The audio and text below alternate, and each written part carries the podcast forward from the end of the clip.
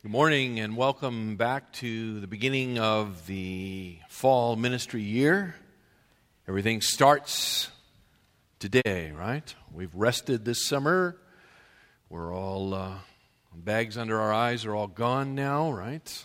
And uh, we're ready to get back to work. Well, I wear glasses so that you can't tell about the bags under my eyes. But anyway, open your Bibles up to Matthew chapter 7.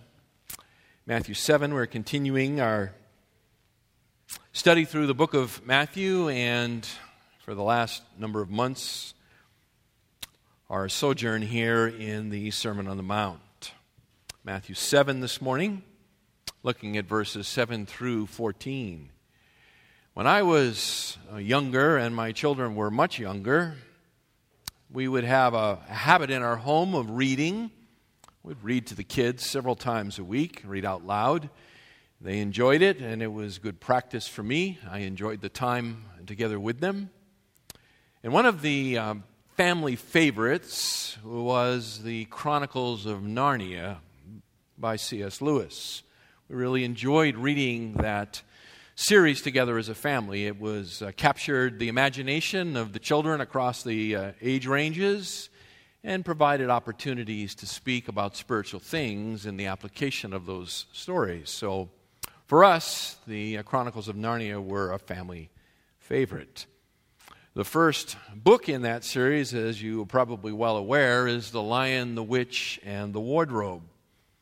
And that book begins and opens up the whole world of Narnia by following the life of four children, four siblings, the Pevensie siblings, who during World War II are moved out of London to avoid the Blitz, and they are relocated to a mansion in the country, a rather strange mansion with a strange man.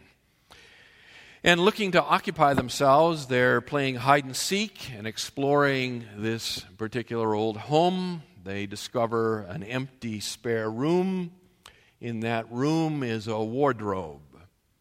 And entering into that wardrobe, I'm sure you'll remember, is a doorway into the magical land of Narnia. Through the doorway into Narnia. Now, the concept of passing through a doorway from one realm or one world to the next is not merely something that occupies children's literature, children's fiction. It actually also, that concept appears in the scriptures. Passing through the door from one realm to another is a biblical concept. We have been studying the Sermon on the Mount, where Jesus has been providing the manifesto for his kingdom. And he has promised us here many, many things, those who are his disciples. He has pictured his kingdom as a place of great blessedness. Early in chapter 5, we find the Beatitudes, you remember, and there's a number of statements about blessed are they who enter into that kingdom. It's a place of blessedness, it's a place of great happiness. But it's also a, a place uh, in which there is pain, not in the place itself, but the entrance is a path of pain and difficulty. He says it will bring about persecution, like they persecuted the prophets before you. Furthermore, he says that his entrance into his kingdom has an impossible set of standards. It is the perfection of God Himself for which we have to continually look to the grace of God to have any hope at trying to live like that and to find the forgiveness we need when we don't. Messiah's kingdom. We also learned last week in the beginning part of chapter 7 about judging and he spoke about the need to judge humbly and the need to judge wisely. And finishing that section there in chapter 7, verses 1 through 6, really brings us to the end of the instructive portion of his Sermon on the Mount. The sermon is now drawing to a close, and like any good sermon, there needs to be an appeal at the end, a call to respond, to do something with the truth that you have been hearing. And so that's exactly what Jesus is going to do beginning this morning and until we finish out chapter 7 is an extended appeal to the crowds. You'll remember way back in chapter 5 that he is speaking, verse 1. He saw the crowds, it says, and went up on the mountain. He sat down, and his disciples came to him. There were crowds of people. There are those who are his disciples to whom he has been speaking, but he has been speaking to them and through them to a vast multitude who have been on the edges. I sort of picture in my mind that as he's continued to speak, they've sort of drawn closer and closer and closer to listen to what this man has to say. In fact, by the time we arrive at the end of chapter 7, the, the issue of the crowds arises again, verse 28 where Matthew tells us when he had finished these words, the crowds were amazed at his teaching. For he was teaching them as one having authority and not as their scribes. They have been pulled in. They have never heard anything like this at any time in their lives. And it has captivated them and drawn them in. The question now becomes is what will they do with what they have heard? Will it remain only of intellectual curiosity or will it move from the head to the heart and actually transform them? Jesus' desire, like the desire of any preacher, when he preaches a sermon, is that it will move the will of those who hear that they will be transformed, that they will be affected by what they hear, processed through their mind, translated to their heart, and out through their hands, and it will transform their lives. That's what Jesus is after. Will the crowds choose to follow him or not? He has given them the path of discipleship. He has explained to them over and over and over again what it means to follow the Messiah. The question now is will they follow? Will they follow? He begins his appeal for us this morning with the metaphor of a door. He uses the metaphor of a door, and it's woven into verses 7 through 14. It is this metaphor of a door, the door here equaling entrance, entrance onto the path of discipleship, the end result of which is one's citizenship in Messiah's kingdom. You enter onto the path of discipleship through a door.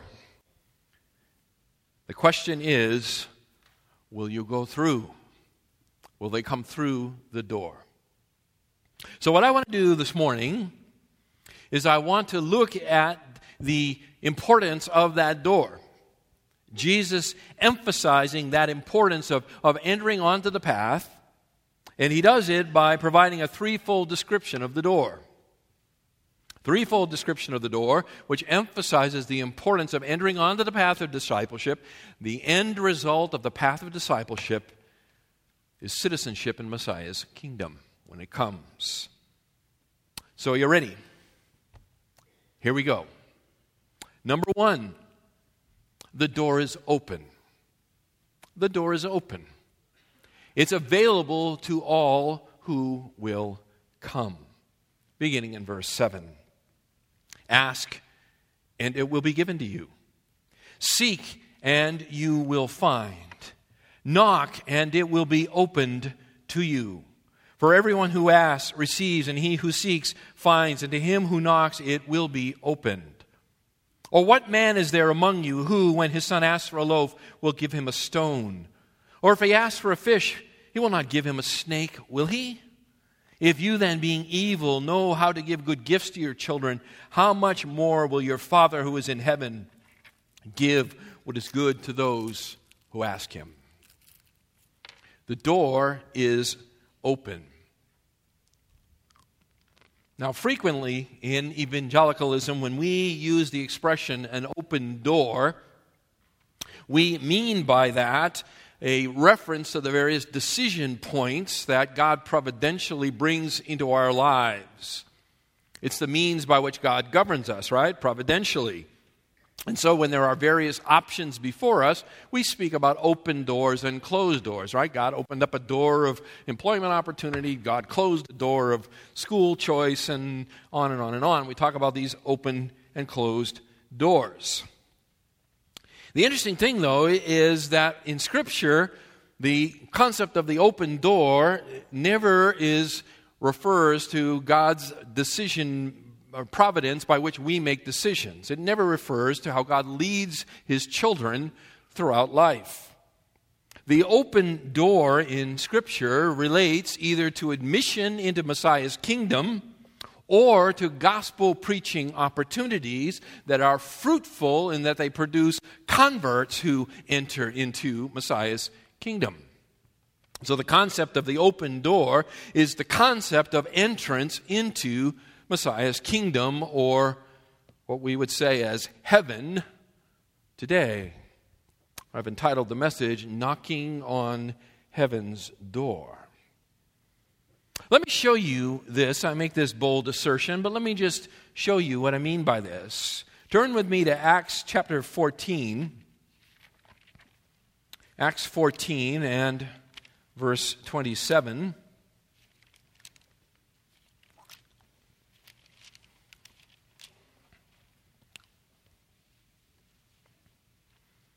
Paul is reporting back now on his first missionary journey. He's reporting back to the church at, at Antioch that has sent him out. Excuse me.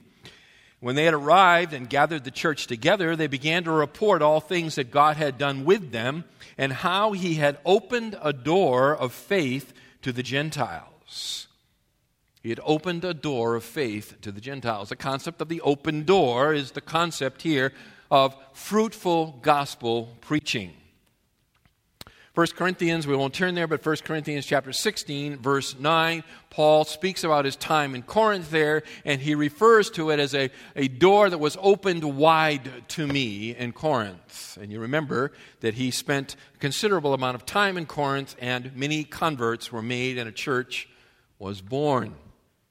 He refers to 2 Corinthians chapter 2, verse 12. In a different context, he says, There I, I stopped over in Troas, and there was a, a wide open door for me, and yet because of the discouragement that Paul was feeling at the time, he was unable to take advantage of those gospel preaching opportunities.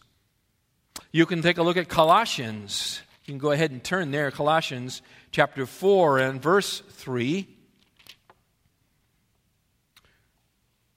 Picking up in uh, verse 2, Paul says to the church at Colossae, Devote yourselves to prayer, keeping alert in it with an attitude of thanksgiving, praying at the same time for us as well, that God will open up to us a door for the word, so that we may speak forth the mystery of Christ, for which I have also been imprisoned. Again, the concept of the open door is the concept of gospel preaching, effective gospel preaching. It's also the, the concept of kingdom access. An open door can refer, the metaphor of the open door can refer to kingdom access. We see that in Revelation. So you can check it out in Revelation chapter 3. Revelation 3.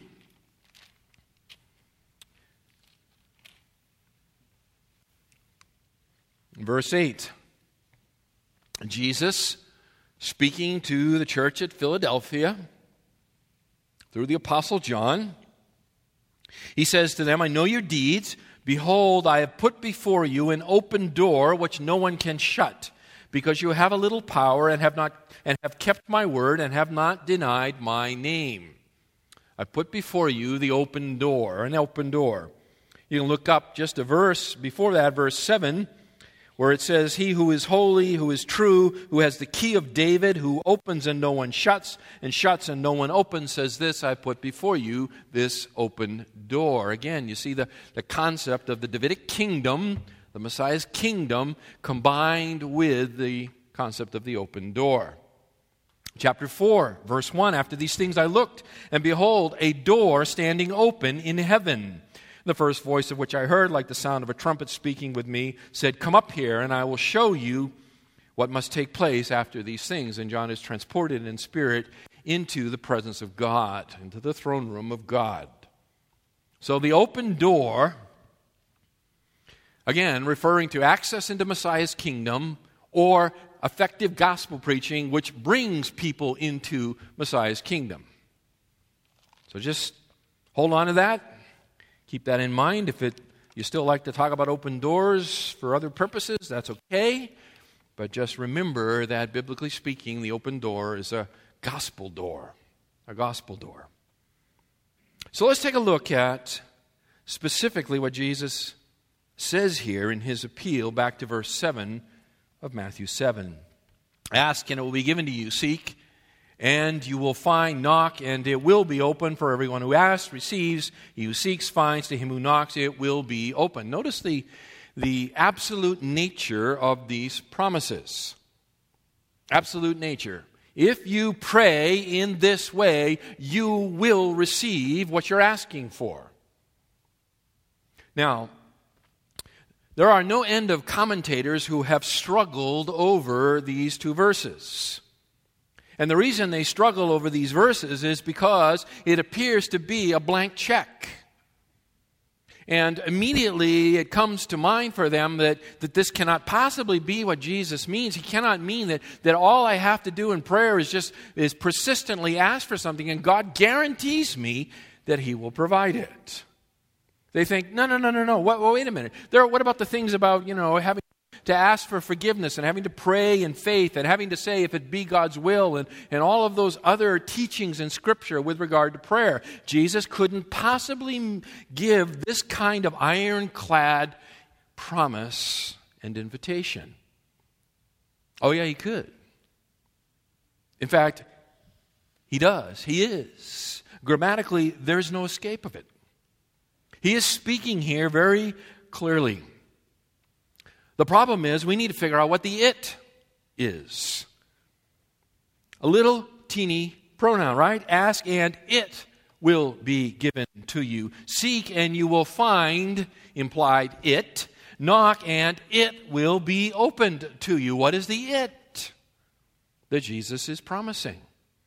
That Jesus would use such unequivocal language with regard to? Well, my friends, the it is Messiah's kingdom.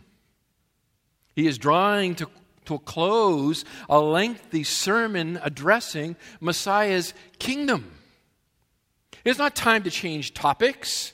It's not time to, to throw out some sort of promise of prayer answer for all kinds of things, but only one thing and that is those who will pursue Messiah's kingdom. And pursue it, notice with, with the way he, he stacks this up here, these imperatives, there's three of them ask, seek, and knock. He's stacking it up for emphasis. There's a, there's a use of a present imperative here, so there's, there's the, the idea with it of persistence. So those who are persistent in seeking the it will get it, will receive the answer to their prayer.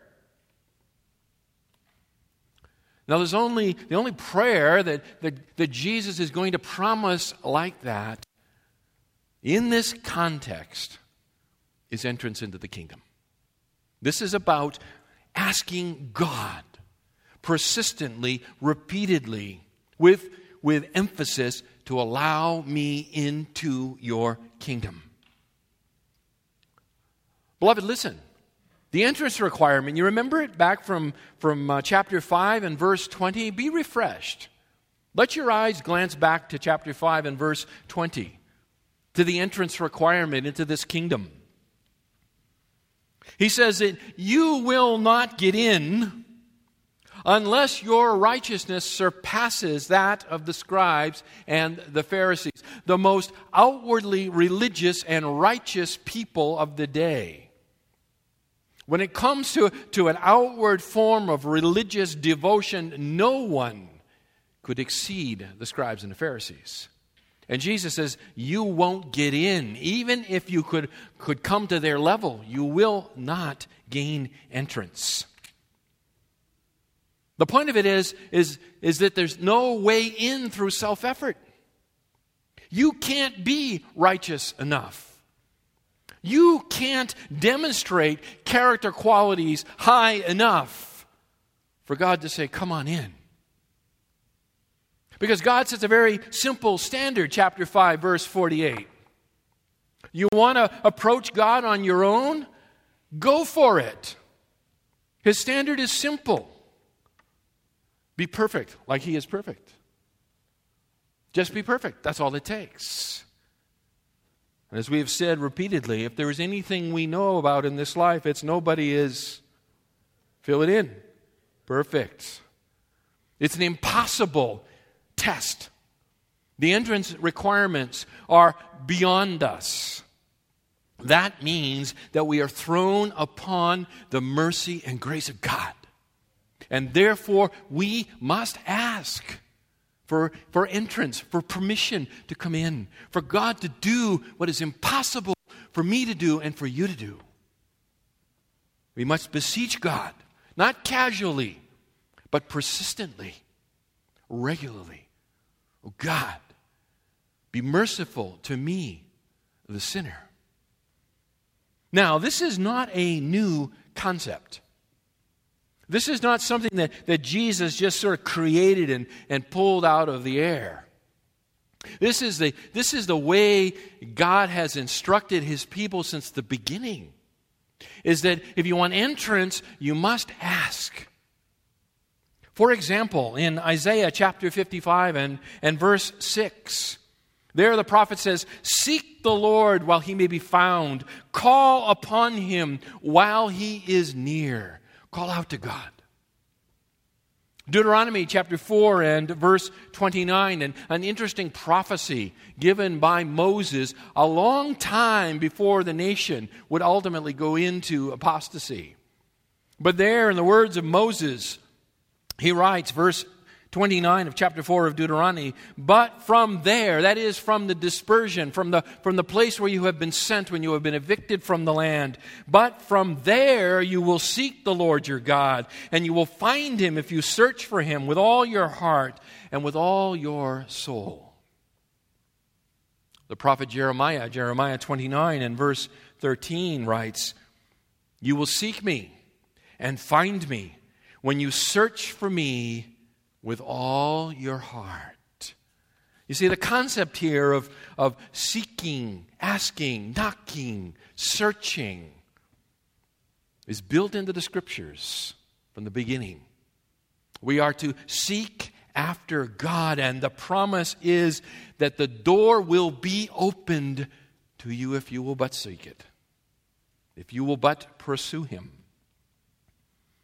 Now, Jesus illustrates this reality of the open door here by appealing to, to the, the response of a human father to his children. He's saying, listen, the father is, is willing, he, he's desirous of throwing the door open to you. And let me show you what I mean by that.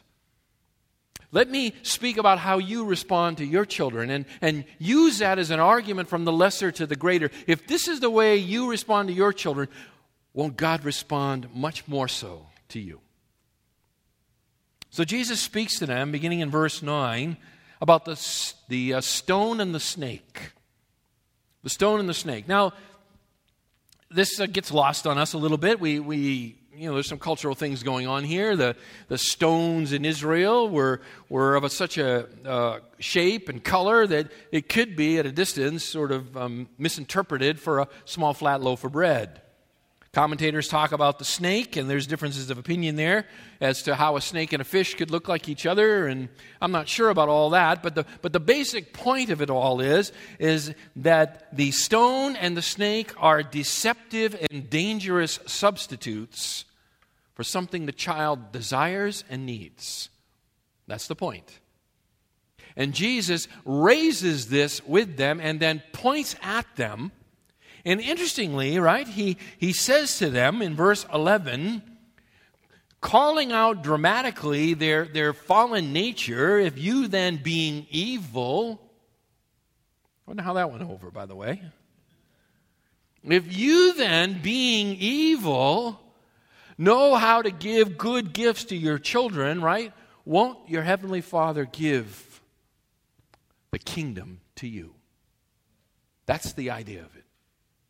If, if, it's, if it's unthinkable for a fallen human father to, to deceive his child in this way, then much more so when you ask the Heavenly Father for entrance into his kingdom, he will welcome you in. The door is wide open for you if you will but ask. It's open to anyone who will ask. Secondly, the door is open. Secondly, the door is costly. The door is costly. And what I mean by that is it will radically change you. It will radically change you. We arrive in verse 12. In everything, therefore, treat people the same way you want them to treat you, for this is the law and the prophets. We arrive at what is commonly known as the golden rule, right? Do unto others as you would have them do unto you. The golden rule. Now, it's called the golden rule, at least reportedly so, because a, a certain Roman emperor Alexander Severus, and he ruled early in the third century. He was not a Christian, but reportedly he was so impressed with the ethic behind this that he had it inscribed in gold on the wall of his chamber. And that's why it's known as the Golden Rule, thanks to a Roman emperor. Now let's take a look at it. It begins with the statement, therefore. You see it? It begins with the, with the word therefore. And when we see the word therefore, we ask ourselves, what is it therefore? Okay? Yeah, you got it. Therefore is a summary word. It's a word that clues us in that there is about to be made a statement in summary form that, that applies something that has been taught earlier. And that's exactly what Jesus is doing here. He is summarizing in one verse the entire sermon. One verse, the entire sermon. And in fact, he's not only summarizing the entire sermon, he is going to summarize the entire Old Testament in one verse. In everything, therefore, or therefore in everything, treat people the same way you want them to treat you. Notice, for this is the law and the prophets. Now, that expression, the law and the prophets, occurs earlier in the sermon, verse 17 of chapter 5, where Jesus says, Do not think that I came to abolish the law or the prophets. I did not come to abolish, but to fulfill. The two references to the law and the prophets form what commentators call an inclusio. It's just their bookends. It begins the topic, it ends the topic. It begins all of what Jesus wants to talk about and summarizes it again at the other end. So it's a clue to let you know that everything that's gone between those statements is being gathered up. He's drawing the sermon to a close. And he's doing it with a reference to the law and the prophets. This is the law and the prophets, he says. This simple golden rule is the law and the prophets. And what he means by that is that it summarizes the ethical demands of the law and the prophets, which is another way to say the Old Testament. The entire ethical demand of the Old Testament can be reduced to just a few words Do unto others as you would have them do unto you. Everything else is commentary upon that ethic, that statement. The rest of the Old Testament is a commentary on that. Notice also that Jesus says, in everything. Do you see that? In everything. By that little expression, he, he is confirming that the, the ethic of the Golden Rule is broad enough to encompass everything. That nothing escapes this little rule, this little expression. It's gathering it all up. You don't need thousands and thousands of individual regulations to cover each and every specific occurrence. All you need to know is the golden rule and then apply it. And you will be on solid ground. A disciple of Jesus Christ can clearly, rightly, and God pleasingly be directed in the proper way of relating to and loving his fellow man in this small expression. It's all gathered up here. In the same way you want them to treat you, you treat them. Now, it's important to note that this is not a utilitarian statement. It's not a utilitarian statement. It's, it's not something like uh, honesty pays. Okay? That's a utilitarian statement. What that says is be honest because it's good for business. Or if you scratch my back, I'll scratch yours. That's a utilitarian kind of statement. This is not one of those. We're not to find the, the purpose in doing good to other people in the expectation that they will in turn do good to us. It's a one way street. It's a one way street. Regardless of how they respond to us, we are to do good to other people. Why? Because it emulates the character of God. You remember earlier in chapter 5 and, and verse 45, Jesus says you are to love your neighbor and your enemy. Why? Because it, because it makes you like a son of your father. That's the way he is. You're to love in the same way. My friends, it is the essence of the law and the prophets.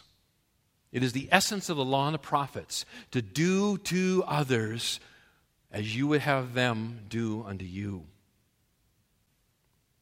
Now, this statement is, is powerful. Short, it's pithy, it's, it's something you can remember, and it's powerful.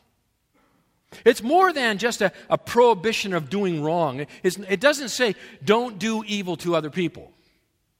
And that would be a good statement, but it wouldn't go far enough. Because you could, you could be compliant with that without actually loving. You could say, hey, you know what? I've never murdered anybody. I've never stolen, you know. And you can say, I've never done evil to anyone. But that's not what a kingdom citizen behaves like. That's not the way, that's not the way a kingdom citizen responds. A kingdom citizen has, a, has a, a duty, a requirement that is higher than merely that. It goes beyond merely the absence of evil to others, the absence of hurtfulness to others, to the positive of doing good to others. That's radical. That is a radical ethic. That is a radical way to live. It will change us. When we get our arms around it and we, and we begin to, to seek by the Spirit of God to implement this kind of radical love in our life, it will change us. It will change our priorities. It will change our, our values.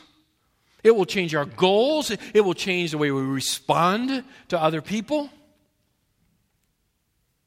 I like to be so bold as to say that this is what it means to be holy as God is holy. To love others as you would have them love you is another way of saying, be holy like your heavenly Father is holy. It is a radical kind of love. And it encapsulates what it means to be a disciple of Jesus Christ. What it means to, to enter into the pathway of discipleship. And it's only possible by the grace of God working in your soul. You cannot conjure this up. You cannot, you cannot muster up enough self control or enough self discipline to possibly live in this kind of way. Only God can change us. Only God can put within our heart the desire to, to love other people this way. Only God can, can grant us through His indwelling spirit the, the power to live this kind of life. It is a radical life, and it is a costly life. A costly life. Let's see if we can apply for a little bit this golden rule to some specific situations. We can begin to maybe grasp uh, some of the implications of it. The golden rule will make you generous with your possessions. The golden rule will make you generous with your possessions because you will see others as people with real needs that you can personally help. It will it'll separate people out of the pack. When we, when we lump people together, it's easy to ignore them. It's when we peel it apart and we begin to see people as individuals with individual needs that all of a sudden we begin to, to be moved in our hearts and we begin to love them as they need to be loved. The application of the golden rule, that is, you wanting to be seen as an individual yourself, will help you see others as individuals. It'll make you generous.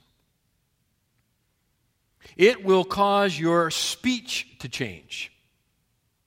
And that is that, that you will begin to build people up by your words rather than tear them down. We've all felt the pain of unkind words, haven't we?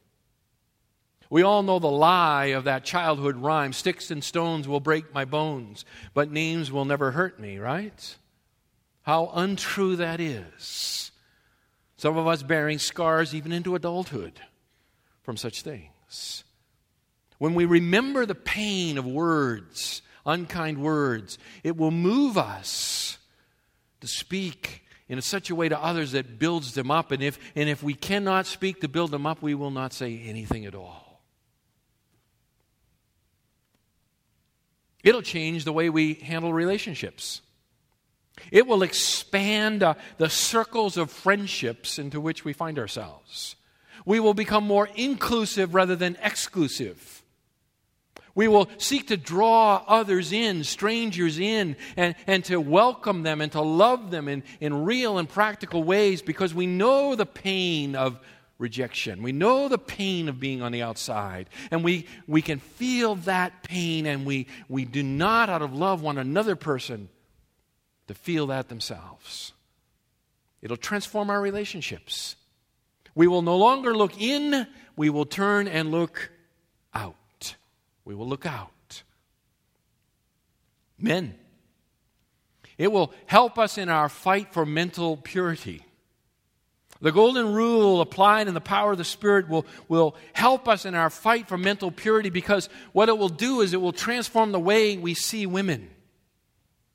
We will see them as a, as a person made in the image of God, to be valued and dig, with dignity, and, and not some sort of image or impersonal object for our own sinful gratifications. It'll absolutely change the way we fight for mental purity.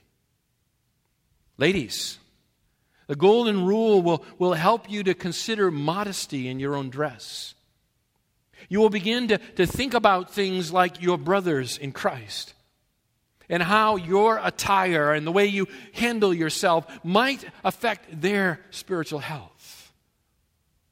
And you'll be more cautious and more careful as you get ready in the morning to go out, recognizing that it can have a real effect on the people around you. You want to edify them. You want to, you want to lift them up because, because you want to grow in Christ and you want them to grow in Christ too. Very, very practical ways. This Sermon on the Mount, or excuse me, this golden rule, the power of the Spirit will change the way we live. The door is open. The door is costly, and finally, the door is restrictive. The door is restrictive. And what I mean by that is, is you enter alone and empty handed. You enter alone and empty handed. Jesus says in verses 13 and 14 Enter through the narrow gate, for the gate is wide and the way is broad that leads to destruction, and there are many who enter through it. For the gate is small and the way is narrow that leads to life, and there are few who find it. Now, for us moderns, we, we see the word gate, we, we sort of think of that as something that you can just sort of open up and walk on through. But in the New Testament times, that was not true. Before a, uh, you would approach a home, there would be a gate, there'd be a wall and a gate, and, and you would have to knock at the gate and, and receive permission. And when the gate was open, then you would enter into the path that would lead up to the door of the home itself. We see that, for example, in Acts chapter 12 with, with Peter, right? And he, he's coming to get into the prayer meeting when the disciples are praying for his release, and he knocks at the gate, and the slave girl Rhoda comes and opens it up and says, Ah, oh, Peter's here. No, it must be a ghost. She closes the door, right? because God couldn't possibly have answered the prayer that we've been praying for.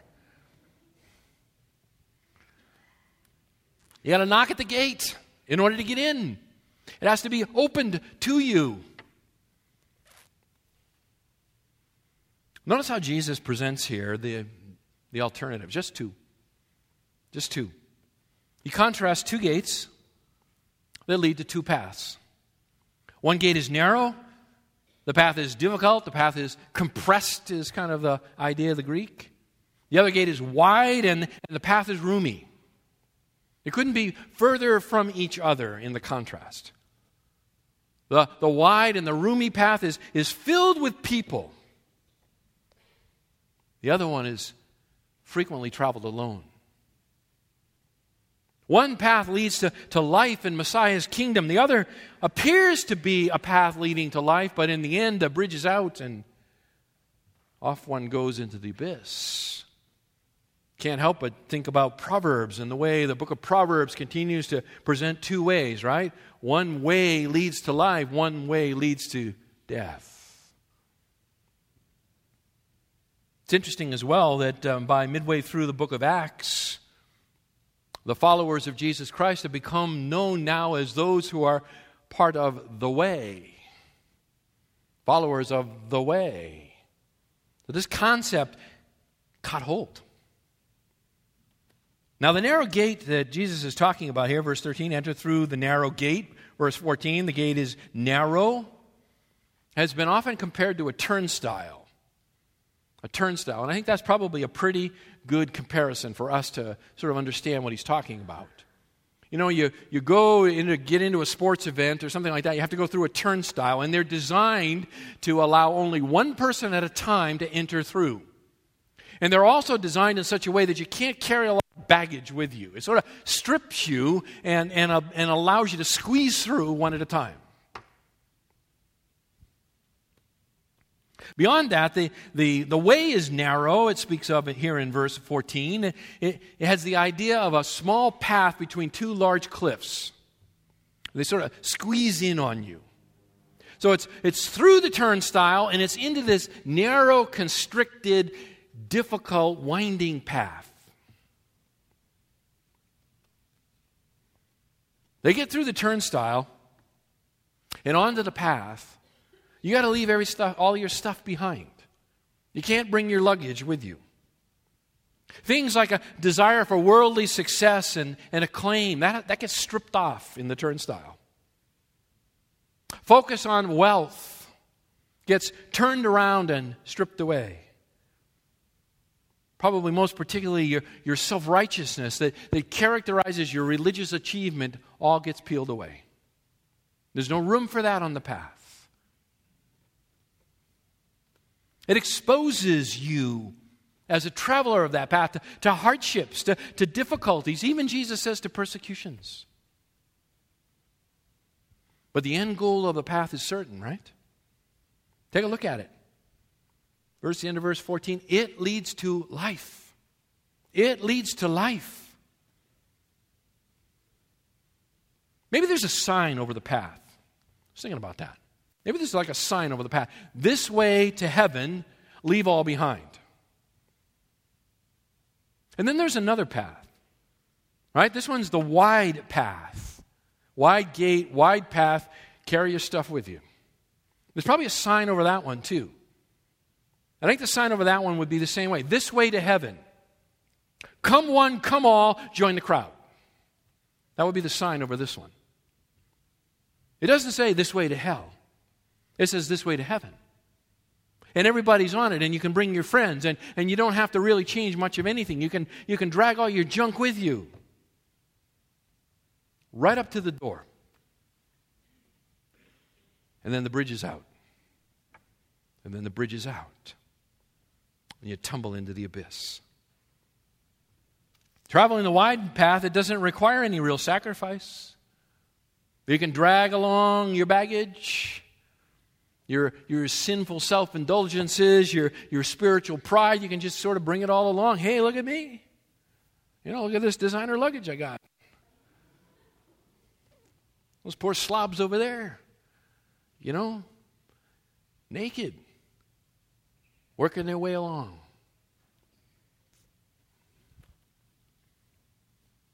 One leads to life, one leads, one leads to death.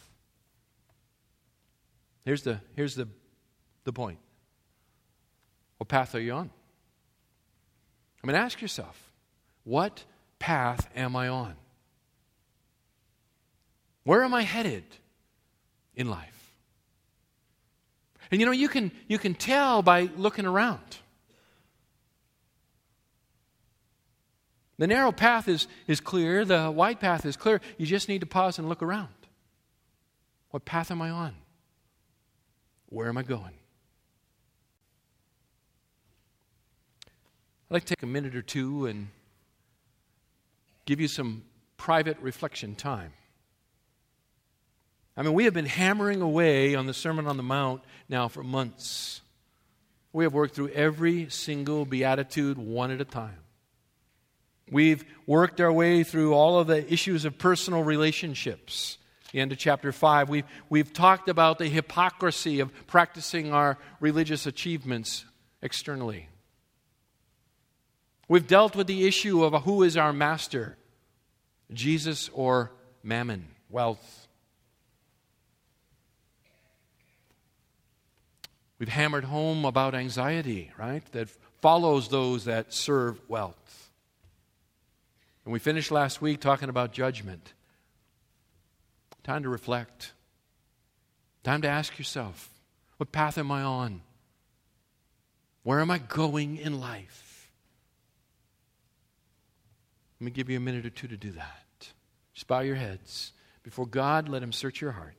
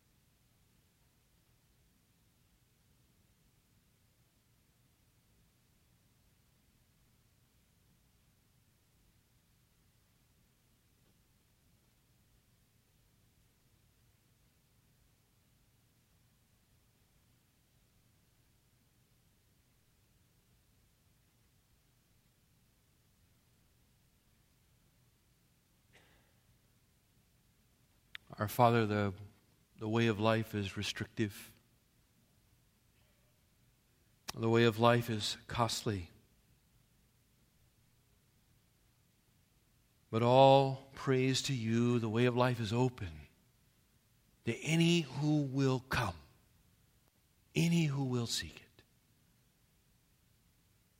And pray, O oh God, for those in the room this morning who, upon reflection, realize they're on the wrong road. And Father, may you move them to come and to ask and to receive the gift of eternal life. And for those of us, our Father, who have received the gift but have kind of lost track of it, the craziness of this life, the things of this world have, have caused the, the path to grow even more difficult for us. We look over and see those that seem to be enjoying themselves on the wide path, and here we are on the narrow path, and we're, we're having troubles. Remind us again, O oh God, of the destination. Let us knock on heaven's door and let us continue to keep knocking, knowing that you will invite us in. We pray in Jesus' name. Amen.